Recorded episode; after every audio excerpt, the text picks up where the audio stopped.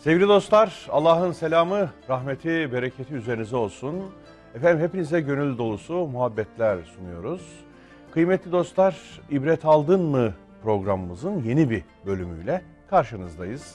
Hazreti İbrahim serisine tabir yerindeyse devam ediyoruz. Çünkü Hazreti İbrahim'le e, Hazreti İbrahim kıssasıyla, İbrahim kıssasının değişik yönleriyle alakalı pek çok e, programımız oldu. Belki onu açtık ondan sonra ama en son programımızda Hazreti İbrahim'in tevhid manifestosu diyebileceğimiz Şuara suresinin işte e, 69.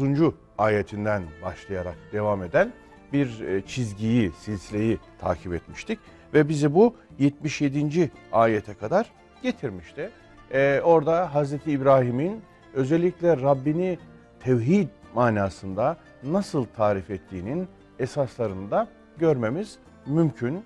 E, bugün e, bu tevhid manifestosu dediğimiz hususun ana parametreleri nelerdir?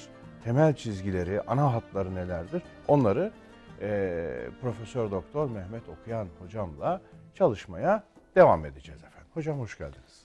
Allah razı olsun sağ olun. Teşekkür Ee, ederim. Herhalde doğru söyledim. evet, doğru Efendim özetlediniz. kaldığımız nokta orası. Oradan itibaren inşallah devam edeceğiz. En son Hazreti İbrahim sizin o atalar dedikleriniz sapkınlık üzere bulunsa da mı diye bir soru sormuştu. Sorularla e, kavmine cevaplar vermişti. Onlara tebliğini sorular e, ve soru işaretleri üzerinden yapmaya devam etmişti. Telkin dilinden ziyade sorgulama dilini kullandı demiştik. Orada da kaldığımızı Evet. hatırlıyorum. Evet, evet. aynen öyle. Ee, Hazreti İbrahim'le alakalı işte dediğiniz gibi pek çok program yapılsa yeridir. Yani bundan sonra belki birkaç program daha yapacağız ama Evet.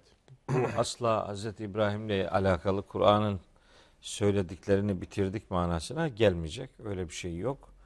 Ee, Böyle spot bilgiler veriyoruz esa- esasında. Ayetlerin ortaya koyduğu meseleyi başka ayetlerle buluşturarak işte oradan ortak bir mesaj çıkarmaya gayret ediyoruz. Bize yönelik buradan neler elde edebiliriz sorusunu sorarak aslında e, adımlarımızı atmaya gayret ediyoruz. Amacımız bu. Çünkü kıssaların Kur'an-ı Kerim'de bu kadar yoğun yer almasının sebebi de bu. Hz. İbrahim babasıyla ve kavmiyle işte neye tapınıyorsunuz? Bunların sizi duyma durumu var mı? Size yararları var mı? Zararları var mı? Neden siz ve atalarınız böyle yanlış bir yolu takip ediyorsunuz gibi sorgulamalar e, yaptı Hazreti İbrahim. Başka surelerden de özellikle Meryem suresinden de bir takım ayetleri biraz da Enbiya suresinden e, kardeşlerimize aktardık. 77. ayete gelmiştik şu Ara suresinde. Evet. 77. ayet enteresan bir ifadeye sahip. Bu konuşmaların ardından Hazreti İbrahim fe innehum aduvvun li illa rabbel alemin cümlesini beyan buyuruyor. Diyor ki onlar Atalar, atalar ve tapındıkları. tapındıkları. Şimdi hem atalar hem tapındıkları diyoruz. Çünkü başka ayetler bu ayetin açılımını bize veriyor. Mesela En'am suresinde diyor ki Hazreti İbrahim Felemma efelet işte o güneşte batınca kale ya kavmi inni beri'un mimma tüşrikun. Ey kavmim sizin ortak koşmakta olduğunuz şeylerden Ben ben, beriyim. beriyim, uzağım diyor. Hem ortak koştukları her ne varsa onlardan beri olduğunu söylüyor. En'am suresi 78. ayetinde. Meryem suresi 48'de e, şöyle bir ifadesi var. Ve a'tezilukum ve ma ted'un min dunillahi ve ed'u rabbi. Ben sizden de Allah'ın peşi sıra e, yalvardığınız o varlıklardan da ayrılıyorum. Yani o karşıya hem tapınılan varlıkları hem de putperestleri koyuyor Hazreti İbrahim. Başka bir ayette Zuhruf suresi 26. ayette İzgale İbrahim li ebihi ve kavmihi inneni bera'un mimma ta'budun. Ben sizin tapındığınız şeylerden uzağım. Babasına da kavmine de öyle bir ifade kullanıyor. Benzer bir ifade E, Mümtehine suresi 4. ayette var. İz kâlû li kavmihim o zaman Hazreti İbrahim ve onunla beraber iman etmiş olanlar e, kavimlerine demişlerdi ki in e, inna bera inna buraa'u minkum ve mimma ta'budun min dunillah. Evet. Sizden de Allah'ın peşi sıra tapındığınız varlıklardan da biz uzağız. Bu detayı şunun için e, hem Enam'dan hem Meryem'den hem Zuhruf'tan hem Mümtehine suresinden bu detayı şunun için e, ifade etmek istiyorum. E, bu ayet demek istiyor ki Oralarda bir uzaklık ve safları ayrıştırma Ha, varken burada düşmanım. ifadesi var. Şimdi Şimdi burada daha ikisini net. beraber e, düşünelim ve ikisi ikisini düşünerek bir kanaatimiz oluşsun diye bunları hatırlattım. Tamam. Anlaşılıyor ki insanlar eğer başkalarından farklı şeylere inanıyorlarsa e, duruşlarını net bir şekilde ortaya koymalıdırlar. Biz bunu Hazreti Peygamber'in hayatında özellikle Kafirun suresinde çok net görüyoruz. Yani Hazreti Peygamber'e Cenab-ı Hak şunu demesini emrediyor. Kul ya eyyuhel kafirun. De ki ey kafirler la a'budu ma ta'budun. Sizin tapındığınız şeylere ben tapmıyorum. Ve la entum abidune ma a'bud. Siz de benim kulluk yaptığım varlığa kulluk yapmıyorsunuz. Ve la ene abidun ma abettum. Daha öncesinde de tapındığınız şeylere ben tapıcı değildim. Ve la entum abidune ma a'bud. Siz de benim kulluk yaptığım varlığa kulluk yapmıyordunuz. Leküm dinukum Veliye veliye din. dini. Sizin dininiz, hesabınız size, benim dinim, benim hesabım bana. Bu bir net duruş ortaya koyuyor. Hz. İbrahim'de de bu var. Öyle anlaşılıyor.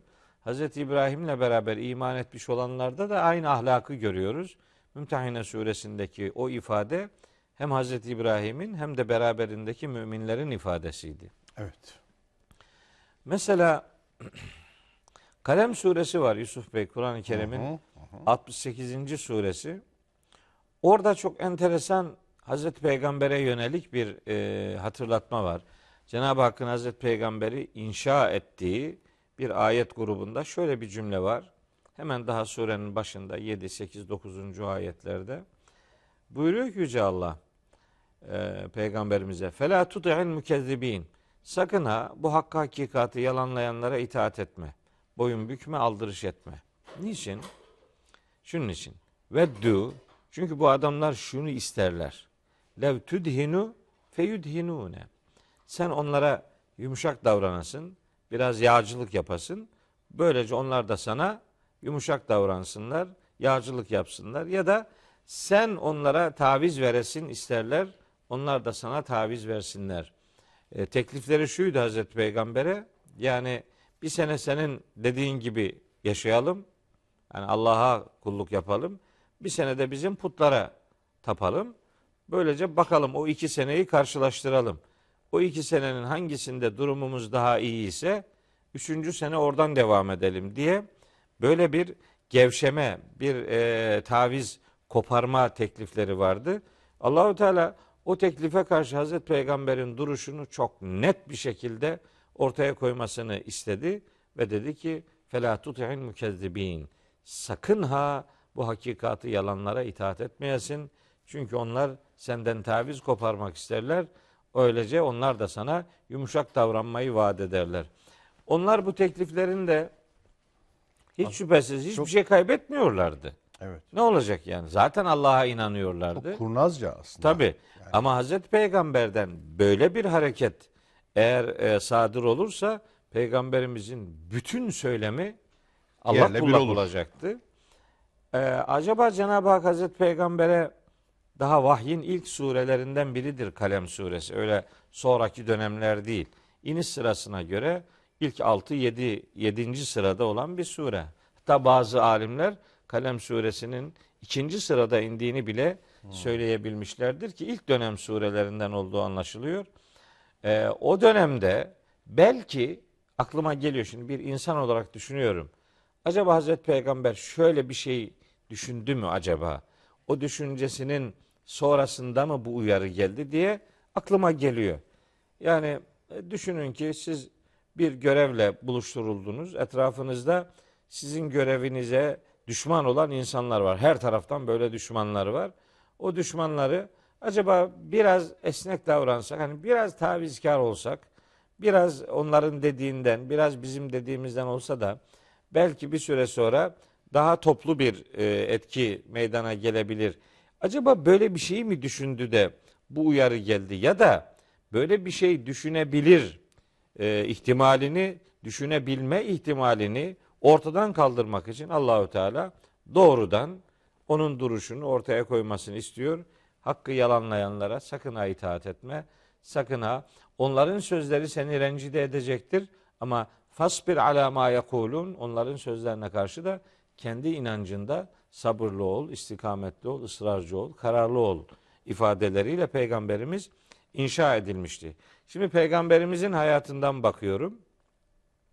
Onu inşa eden cümlelere bakıyorum. Ondan sonra geliyorum Hazreti İbrahim'in e, kavmine söylediği, Cenab-ı Hakk'ın söylemesini istediği şeyleri e, şöyle dikkatle e, göz gezdiriyorum. Bakıyorum ki mantık aynı. Aynı ideal, aynı rehber, aynı kaynak, aynı esasları e, peygamberler üzerinden ümmetlerine aktarıyor. Burada da gördüğümüz neticede bundan ibarettir. Böyle tavizkar olmamayı öğütleyen bir ayet grubudur bu.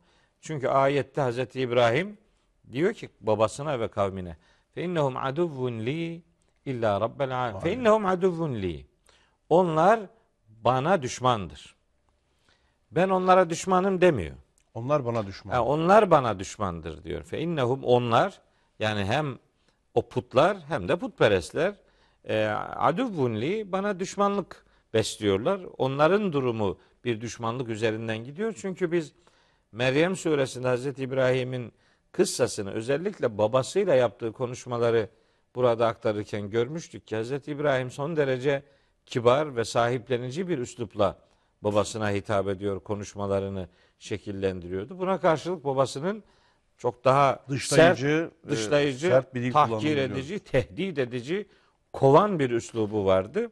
Peygamberi öğretilerde böyle bir tehdit söz konusu değil, böyle bir kovmak söz konusu değil. Hatta Yani işte ya ebeti ya İbrahim denkleminden bahsediyor. evet ya ya ebeti diyor, babacığım diyor, o da Babacığım diyor, İbrahim diyor. İbrahim diyor. Yani ya bu ne ye diyebilirdi yavrucuğum. Hazreti Lokman'ın oğluna Tabii. dediği gibi diyebilirdi demiş. İnanç farkı e, böyle bir kalite farkını da ister istemez ortaya koyuyor. Yani onunla ben sizden uzağım, tapındığınız şeylerden de uzağım diyordu diğer okuduğum dört ayette. Şunun için böyle diyor, öyle anlıyorum. Hazreti Peygamber'in hayatında da onu gördük. İkisini beraber karşılaştırarak anlamaya çalışıyorum. Cenab-ı Hak Hazreti Peygamber'e buyuruyor ki Müzzemmil suresinde Fasbir ala ma yekulune vehcurhum hecren cemila. Sen onlardan güzel şekilde ayrıl. Hicret güzel olsun. Niye böyle bir güzel, o şu kadar kötülük yapan insanlar, şu kadar alay, şu kadar tehdit, şu kadar dışlayıcı üsluba rağmen niye hala daha böyle bir güzel iletişiminden e, iletişimden söz ediliyor? Furkan suresinde var, Kasas suresinde var. Onlarla karşılaştıkları zaman selam der geçerler, didişmezler, atışmazlar, dalaşmazlar. E, ve idâ semi'ul lagve boş bir şeyle karşılaştıkları zaman a'radu anhu ondan yüz çevirirler ve kalu lena a'maluna ve leküm a'malukum. Bizim davranışlarımız bize sizinkiler size selamun aleyküm esenlik üzerinize olsun. Yani bizden size bir zarar gelmez. La nebtagil cahilin. Biz cahillerle işte bu anlamda birlikte olacak halimiz yok. Ne haliniz varsa görün biz size bir zarar vermeyeceğiz diye böyle yumuşak bir üslup var. Üslup yumuşak ama neticede beraber birbirinin değerlerini ortaklaşa kullanmak diye bir esneklik yok. Yani diyalog esnek fakat inanç ve davranış esnek değil. Net bir duruş ortaya konuluyor. Sizin dininiz size, benimki bana Biz cahillerle birlikte olacak değiliz, Değiliz. derken de cahil de diyor yani. diyor yani. O da var anlata. Tabii. Bir yandan ayrılıyor ama orada da e, karşı tarafın cahilce bir tutum olduğunu, içinde olduğunu da ifade ediyor. Tabi siz cahilsiniz de demiyor. Evet. Biz cahillerle, Cahillerle. birlikte olmayız ifadesini kullanarak tabi mesajını vermek durumundadır peygamber ve müminler. Tabii. Yani e, şimdilerde yapıldığı gibi bir bir bir maksada erişebilmek için her türlü değerden taviz vermek diye bir tecrübe Veya- peygamberler tarihinde yok yani. Her şeyiyle bir sevgi insanı ondan sonra. Evet.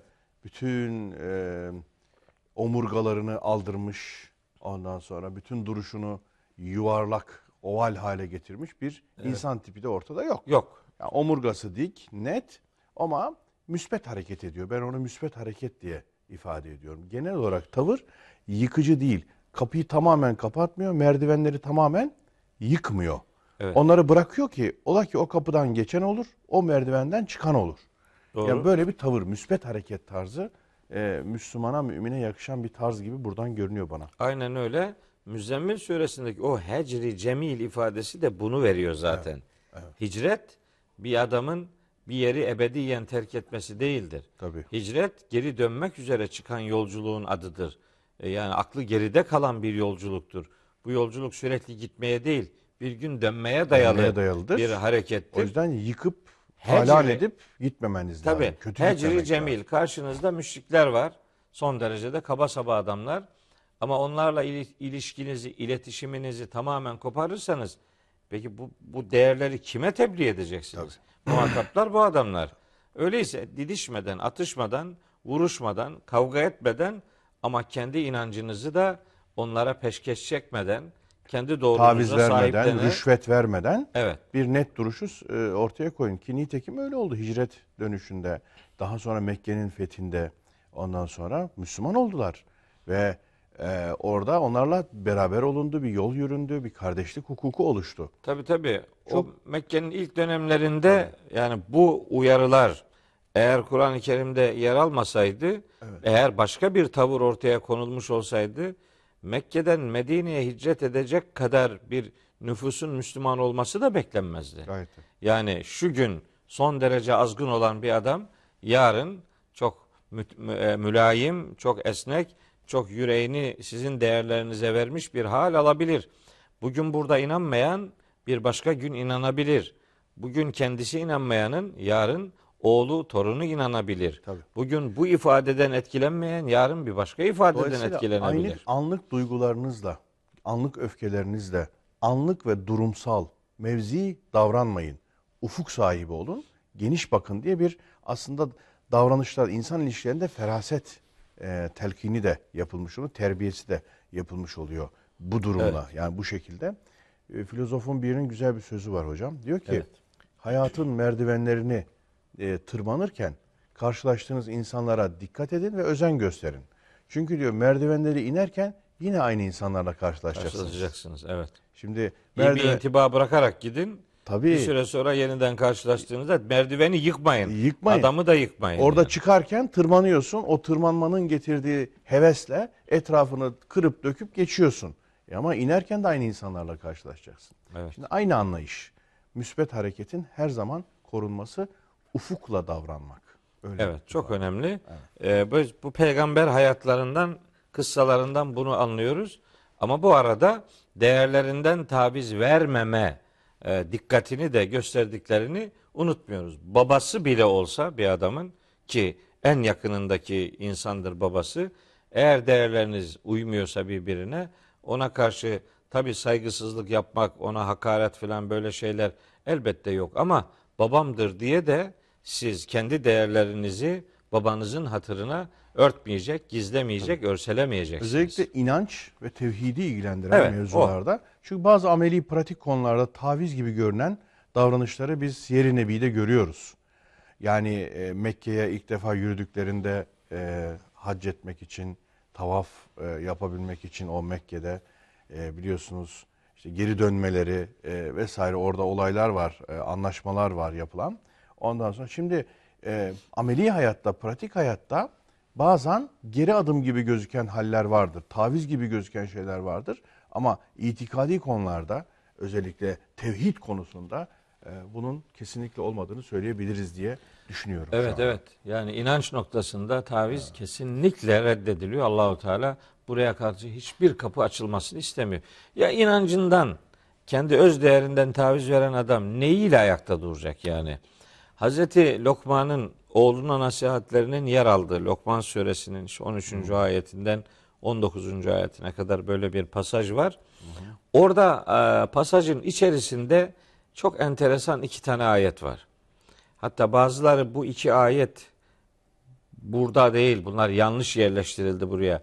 Konu konu bağı yok. Bunların Diyorlar. yeri aslında başka bir yerdi diyebilecek kadar meseleyi e, farklı algılayan insanlar da var ama ben o kanaatin doğru olduğuna e, inanmıyorum. Çünkü tam da aslında burada olması lazımdı. Zaten ayetlerin sıralanışı tevkifidir. Tevkifi işte aklın durdurulduğu yani e, semaın, istimaın, vahyin devrede olduğu e, belirle, belirleyiciliklere tevkifilik diyorlar. Sıralanış gayet isabetlidir. Onun içerisinde anne baba ile ilgili enteresan bir şey var. Sizin katkınızı ayetleştirme anlamında, ayetten delillendirme anlamında söylüyorum. 15. ayetinde 14. ayetinde ana babaya iyilikten söz ediyor.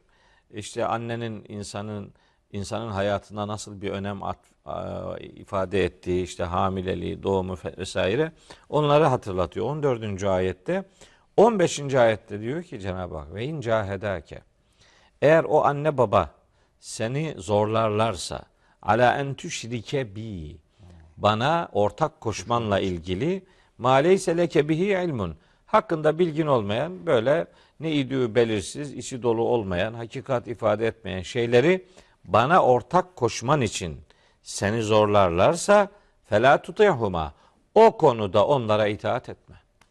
Ankebut suresinde de benzer bir ifade var 9. ayette. Sakın ha onlara itaat etme.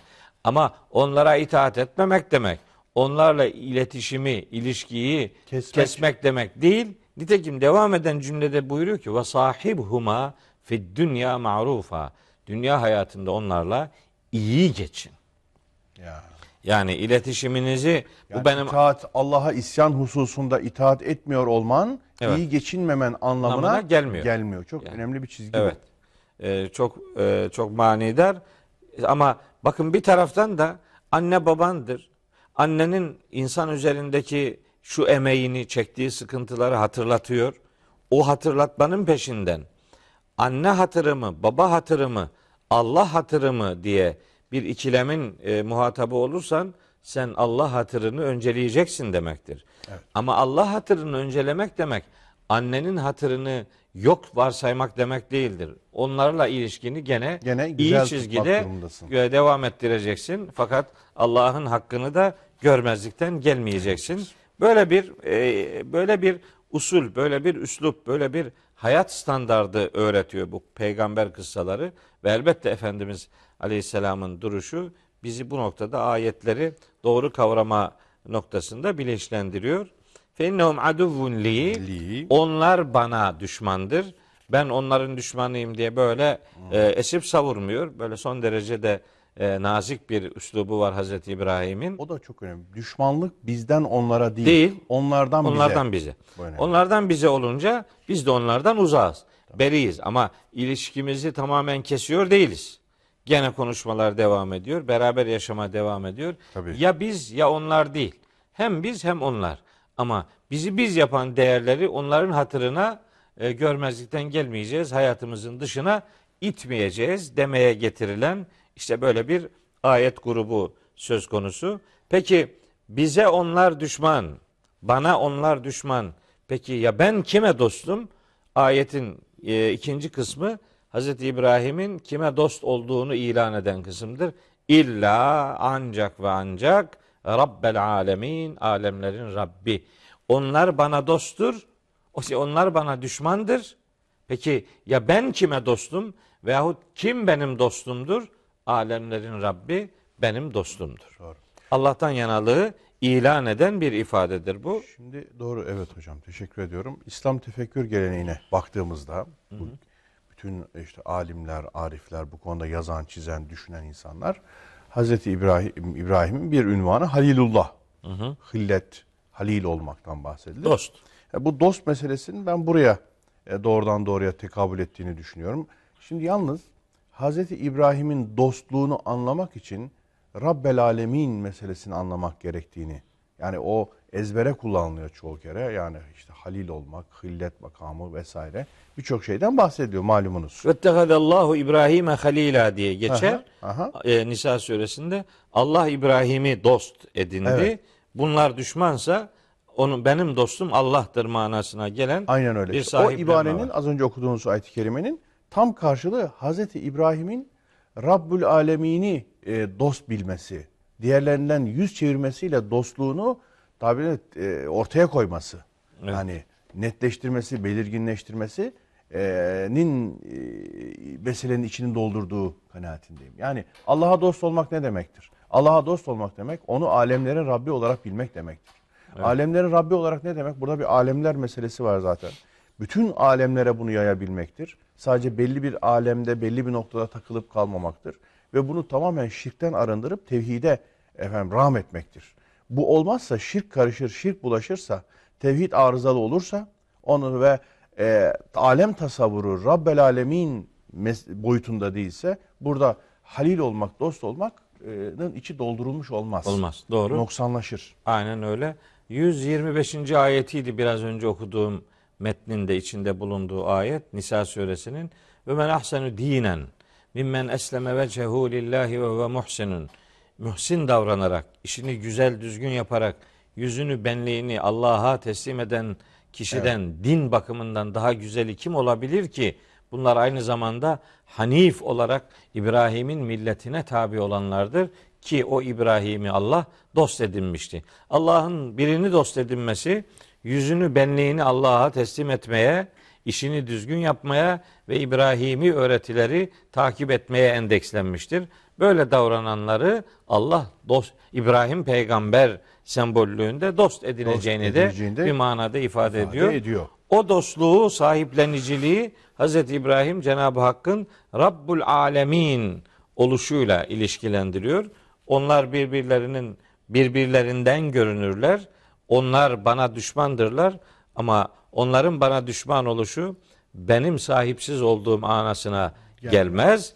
Bana da sahiplenme anlamında destek veren asıl dost Rabbul Alemin'dir vurgusunu Hazreti İbrahim tebliğinin işte bu cümlesinde beyan buyurmuş oluyor. Evet hocam biz de burada küçük bir ara veriyoruz. Aradan sonra da inşallah yolumuza bu tahliller üzere devam ediyoruz. Sevgili dostlar, ibret aldın mı programımızın bugünkü bölümünün ikinci kısmındayız efendim. Hazreti İbrahim'in tevhid manifestosu diyebileceğimiz esasları Şuara suresinin izinde takip etmeye gayret ediyoruz. Ee, en son 77. ayet üzerinde biraz durduk bir önceki bölümde. Efendim iyi ki iyi bilin ki onlar bize düşmandır, bana düşmandır. Ben ancak alemlerin Rabbini dost bilirim manasında e, meseleleri ele almaya çalıştık. Tabi 78'den itibaren de devam edeceğiz ki e, o ana hatları, ana çizgileri ne yapalım görelim. Değil mi Evet, hocam? evet. 78. ayetten yürüyebiliriz. Şimdi ben e, bu şu Ara suresinin 78. ayetinden itibaren başlayan önce işte 82. ayete kadarki bölümü ardından Hazreti İbrahim'in duası duaları bağlamında 83'ten itibaren devam eden kısmı çok önemsediğimi kardeşlerime beyan etmek isterim. Sizin dünyanızda ekstra önemli. Evet çok önemli, çok çok beni etkileyen ayet gruplarından ikisi böyle peş peşe geliyor. Niye etkileniyorum? Şunun için. Bir peygamber Allah'ı nasıl tanıtıyor? Şimdi herkesin zihninde böyle bir Allah tasavvuru var. Yani Allah nasıl bir kudrettir deseniz, bir anket yapsanız herkesin kendi özeli bünyesinde, kendi hassasiyetleri, kendi merakları, kendi efendim ufku, hedefi doğrultusunda size yani denek kadar bir Allah tanımı çıkar. Herkes kendine göre bir şey der Allah'la ilgili. Ben Cenab-ı Hakk'ı Allahu Teala kendisini nasıl tanıttıysa öyle tanımanın doğru ve yeterli olduğuna inanıyorum. Hiç kimse Cenab-ı Hakk'a ekstra bir sıfat ekleme lüksüne sahip değildir. Kimsenin böyle bir haddi yoktur. Böyle bir yetkisi yoktur. Rabbimiz kendisini nasıl tanıtıyor? İşte açıp Kur'an'da bakacaksınız. Allahu Teala hangi sıfatları kendisine vermiş? İşte Bakara suresi 255. ayette muhteşem bir açılım yapmış. Ali İmran suresinin 27-28. ayetlerinde harika açılımlar var. Ali İmran suresinin ilk ayetlerinde var. Ee, ne bileyim Taha suresinde var, Haşr suresinde var, İhlas suresinde var. Var da var. Bir Rabbimizin kendisini kendisinin tanıttığı ifadeler var. Bunlar baş göz üstüne. Tabii ki onlarla ilgili hiçbir tereddüt yok. Oradan birinci kaynak olarak oradan besleneceğiz. Bu arada bir de peygamberlerin Allah'ı tarif etmesi, Kur'anlaşan ayetler bağlamında söylüyorum. Öyle rivayetlere dayalı yakıştırma ifadelerden söz etmiyorum. Bir peygamber Allah'ı nasıl tanıtıyor? Onun üzerinden bir peygamber tebliğinde karşısında mutlak anlamda e, babası da bulunuyor olsa müşriklerden oluşan bir grup varken onlara bir Allah tanımı e, yapıyor. Şimdi şu Ara suresi 78. ayetten itibaren bu cümleler peş peşe geliyor. Birincisiyle başlamak istiyorum. Buyurun. Hazreti İbrahim Allah'ı Rabbul Alemini nasıl tanıtıyor? Rabbul Alemin ifadesinin işte sıfat cümleleridir bunlar. Yani Rabbül Alemin iki nokta üst üste Üste- şu gelen ibareler, Bunlardır. ifadeler açılımıdır. Evet. Rabbül Alemin'i nasıl anlayacağız? Rabbul Alemin deyince Ki Rab ne demek? Dost olmanın temelidir. Temelidir Allah'ın seni dost olarak almasının, seçmesinin zemini, sebepleri, esaslarıydı. Evet. Rabbül Alemin. Hı hı. Evet. İşte alemlerin Rabbi, alemlerin Rabbi olmak için hangi sıfatlara sahip olmak lazım? Hazreti İbrahim onları dile getiriyor. Rabbimiz de onun sözlerini ayetleştirerek işte bize beyan buyuruyor şu Ara suresi. Yani Allah'ı Rabbül Alemin olarak tanımak nasıl olur onu da gösteriyor. Bak tanımak böyledir diyor Evet. yani. Rabbül Alemin içeri dolduruluyor adeta. Yani evet evet alemlerin Rabbi. Rab sıfatını tanıtıyor. Şimdi Mek bu müşriklerin en büyük hastalığı onlar Allah'a inanıyorlardı. Onların Allah'a inanmama diye bir sorunları yoktu. Kur'an'da şu kadar ayet var. Onların Allah'a inancını ortaya koyan. Onların sorunu Allah'ın Rablık sıfatındaydı. Rab yani hayata müdahilliğini doğru dürüst kabul etmiyorlardı.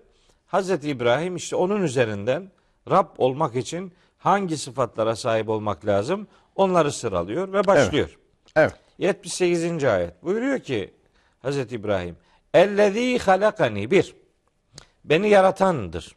Rab olmak yaratmaktır. Buradan şunu çıkartıyoruz. Bir kimse kim kim olursa olsun eğer bir varlığa mabutluk isnat edecekse ilk soracağı soru bu mabutluk isnat ettiğim varlık yarattı mı? Yaratıcı mı? Bir şeyi yaratıyor mu? Bu soruya zaten olumlu cevap bulamayacağı için neticede bundan sonra söylenecek hiçbir söze bile ihtiyaç kalmaz. Yaratamayan mabut olamaz. Bitti. Mesela Lokman suresinde 11. ayette buyuruyor ki Yüce Allah. Hada halkullahi. Göklerden, yerin sisteminden söz ediyor, dağlardan filan. Lokman suresinde 10. ayette. 11. ayette buyuruyor ki Hada halkullahi. İşte Allah'ın yaratması bu. Fe'eruni mâzâ halakallezîne min dûnihi. Allah'ın peşi sıra e, ilah diye tan- sandığınız varlıklar neyi yaratmış gösterin bakalım. Yok. İşte Allah'ın yaratıcı sıfatı Allah'ı tanıtmada en öncelikli önem arz eden sıfatıdır. Ellezî halakani. Şimdi burada halaka sıfatı kullanılıyor. Konuyla alakalı başka bir ayet var. O da Zuhruf suresinde. Zuhruf suresinin 27. ayetinde e, Hazreti İbrahim babasına ve kavmine demişti ki ben sizin tapınmakta olduğunuz şeylerden uzağım. İlla uzak olmadığım varlık ise kudret ise şudur. Ellezî öyle bir kudrettir ki o fetarani. Burada fatara kelimesini kullanıyor. Burada halakani. Ha, e, şu ara 78'de halakani, burada fatarani. Niye? İkisini beraber düşünerek Allah'ın yaratma sıfatı ile ilgili bir şey söyleyeceğiz şimdi. Sadece birine bakarak değil. Doğru. Fatara yoktan var etmektir. Tıpkı bedaa gibi. Tıpkı enşe'e gibi. Bu üç fiil yoktan var etmek. Fatırus semavati vel ard. Allah göklerin ve yerin yoktan var edicisidir. Ee, fıtrat bir insanın işte onu insan yapan değerlerin kodlandığı ana çekirdeğe deniliyor. Çekirdek. Fatır o çekirdeği yaran demektir. İçine kodladığı hakikatlerin peyderpey gündeme Açılması. gelmesi, açılması manasına gelir. Fıtrat, fatır. Mesela infitar var. İnfitar suresi var. 82. sure. Onun birinci ayetinde İdes semaun fatarat. İşte gök infitar ettiği zaman infitar böyle yarılıp parçalanmak gibi algılanır. Ee, Mustafa hocamızın orada çok güzel bir açılımı var. Çok hoşuma gidiyor ve çok kullanıyorum. Göğün infitarı sistemin sona erip yıkılıp parçalanması anlamına gelmez. Göğün infitarı, göğün yeni ben, yeniden bir fıtrat kazanmasıdır. Yani ides semaun fatarat, sistemin yıkılışı son saati anlatan bir ifade değil. Kıyamet ve ahiret sürecinde yeni bir varoluşun, yeni bir kıyamın, yeni bir ayağa kalkışın, yeni bir fıtratın hayat bulması anlamında böyle bir mana ifade eder. Yoktan var ediş, yeni bir fıtratla varlık alemine gelmek. Hazreti İbrahim işte bu ikisini de kullanıyor. Evet. Hem halaka fiilini kullanıyor Hem fatara. hem fatara fiilini kullanıyor. Söylemek istediği şudur. Yoktan var eden de odur. Vardan dönüştüren de odur. Öyle bir Allah Rabbul Alemin'dir. Ona itibar etmek lazım. Ey bütün muhataplar sizin ilah diye kendisine kıymet verdiğiniz varlıkların hiçbirinde ne fatırlık ne haliklik sıfatı filan bulunamaz, yoktur. Dikkat çekilen birinci husus bu. Biz Allah'ı mutlak yaratıcı olarak tanımak ve öyle tanıtmak isteriz. Türkçemizde böyle yaratma kelimesini de böyle çok dilimize alışkanlık haline getirip şunu yarattı, bunu yarattı filan gibi kelimeleri çok sık kullanmamak lazım. Yani yaratmak eğer yoktan var etmek anlamındaysa bir defa sadece Allahu Teala'nın sıfatıdır. Başka birine nispet edilemez. Vardan var etmek kelimesi de e, bir şeyi bir şeyden elde etme anlamında ilk yaratıcıyı unutmamak kaydı şartıyla e, Kur'an'da mesela yaratmak başkalarına da nispet edilebiliyor. Mesela Hz. İsa'ya ehluku leküm minat tini keheyetit tayri işte çamurdan kuş gibi bir şey yapıyorum. Hilkat, hilkate kavuşturuyorum. Ahsenül halikin. Ahsenül halikin var yani evet. İşte yaratıcıların en güzeli ama ahsenül fatırin yok. Hmm. Ahsenül bedi'i bedi'iyyin yok yani. Ne bileyim başka yoktan var etme anlamında böyle bir çoklu ifade yok. Halaka ve ceale kelimelerinde Evet. bir şeyden bir şeyi var etme anlamı olduğu için başkalarına nispet edilir ama Türkçede de böyle ikide bir yaratıcı böyle yaratmak e, manasını böyle çok rahat kullanmamak lazım. Evet. Allah'ın sıfatını başkalarıyla paylaşmamaya özen göstermek lazım. Şimdi Yani lüzumsuz halakani. bir takıntı değil. Önemli bir itikadi temeli var. Evet. Karşılığı var. Evet. Yani biraz dikkat etmek lazım. Evet. Ee, onu kardeşlerime ifade etmiş olayım. Evet. Şimdi hocam. ellezî halakani. Tamam. O Allah beni yaratandır. Sadece yaratma değil. Fehuve yehdini. Yarattığını sahipsiz, yolsuz bırakmayandır. Hidayet yol göstermek demektir. Fehuve yehdini. İşte odur bana hidayet eden. Zuhruf suresi 27. ayette de illellezî fatarani işte beni yoktan var eden odur. Ve innehu seyehdini bana yol gösterecek olan da odur. Hidayet etmek tabi iki boyutu olan bir kavramdır Yusuf Bey. Hidayet hem bir varlığın yaratılış gayesine uygun olarak dizayn edilmesi anlamına gelir. Hem de insanlar için hakikat yolunu göstermek anlamına gelir. Bakın Ala suresinde şöyle bir ifade vardır. Hemen surenin başında Estağfirullah. Sebbihisme rabbikel a'la ellezî halaka fesevva vellezî kaddera feheda. Evet. Yaratan Allah'tır. Şekil veren Allah'tır. Şekilden şekile sokan Allah'tır. Ve nihayet hidayet eden Allah'tır. İşte eşyanın hidayet, her şeyin bir hidayeti vardır. Onu da Taha suresinde söylüyor Allahu Teala. Firavun Hazreti Musa'ya soruyor Hazreti Harun'la beraber. Femen rabbukuma ya Musa? Ey Musa sizin Rabbiniz de kimmiş? Taha suresi 49. ayette e, ifade ediliyor. Firavun'un sorusu. Bu soruya Hazreti Musa cevap veriyor. Kale demiş oluyor ki Hazreti Musa.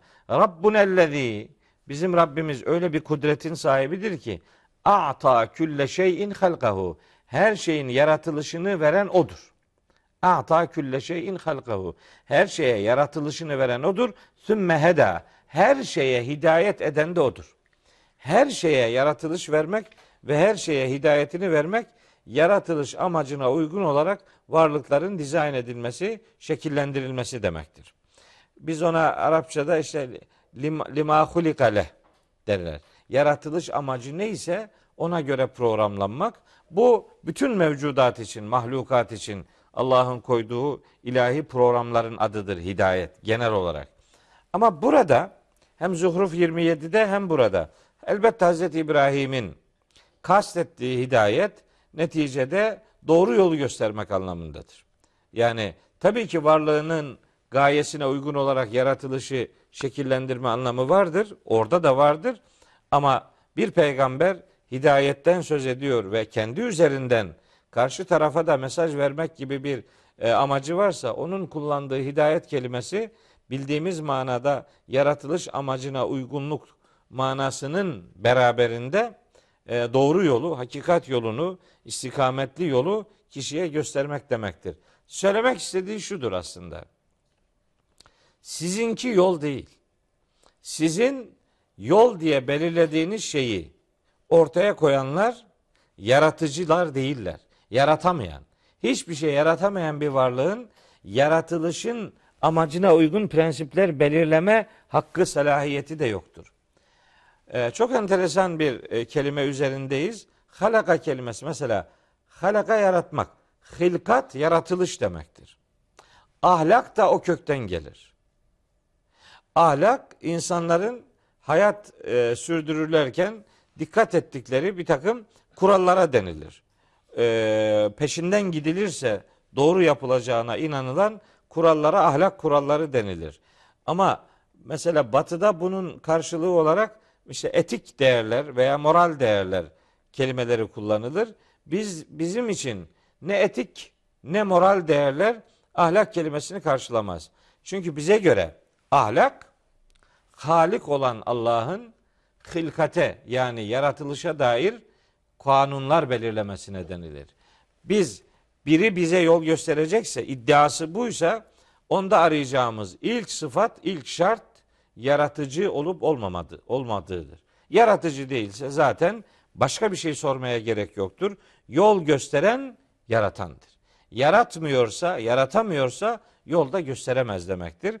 İnsanı dünyada mutlu yaşatacak, ahirette de cennete ulaştıracak e, prensiplerin sahibi mutlak yaratıcı, halik olan Allah'tır.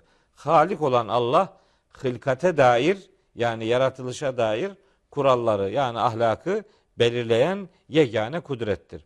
Bunun dışında insanlar kendileri birbirlerinin idaresi noktasında bir takım kurallar belirliyorlarsa bu günden güne, yöreden yöreye, zamandan zamana, şahıstan Değişir. şahısa değişkenlik arz eder ve evrensel bir ahlak kuralından da söz edilemez. Ama Allah'ın koyduğu kurallar evrensel kurallardır. Sırf bunun için Hazreti Peygamber gönderiliş amacını buna endeksli olarak beyan etmiştir. İnnemâ bu'istu li ütemmime mekârimel ahlâki. Ben ahlaki değerleri tamamlamak için gönderildim. O bu hadisini Kalem suresinin şu ayetinin tefsiri olarak beyan bu- buyurmuştur. Ve inneke le ala hulukin azimin.